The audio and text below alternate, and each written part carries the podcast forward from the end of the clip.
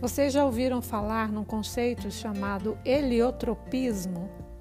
Algumas flores, como o lírio, por exemplo, fecham-se toda tarde e desabrocham novamente no dia seguinte, quando sentem o sol. A luz do sol é essencial para eles e para várias plantas. Essas plantas sabem disso e elas se viram em direção à luz, esticando-se para captá-la o máximo que puderem. Um heliotropismo parecido tem sido descrito nas pessoas. E o sol que essas pessoas buscam para se abrir é a positividade. Ela é essencial para o crescimento do ser humano.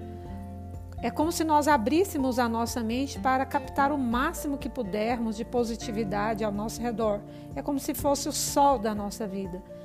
E assim como o lírio se retrai quando a luz do sol desaparece, o mesmo acontece em nossa mente quando a positividade desaparece, sendo ameaçada pela negatividade ao nosso redor.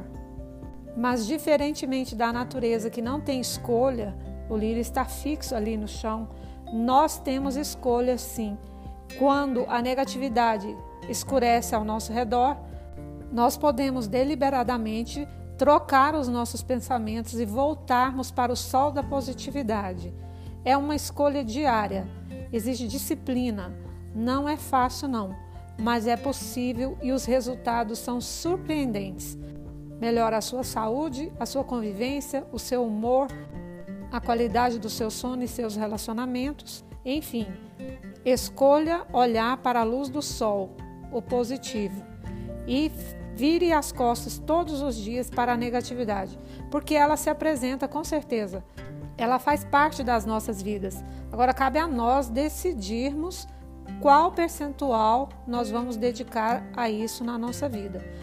Eu, particularmente, já decidi dar à negatividade a menor fatia da minha pizza. Porque afinal, eu não sou boba nem nada, né? Eu não quero sofrer à toa.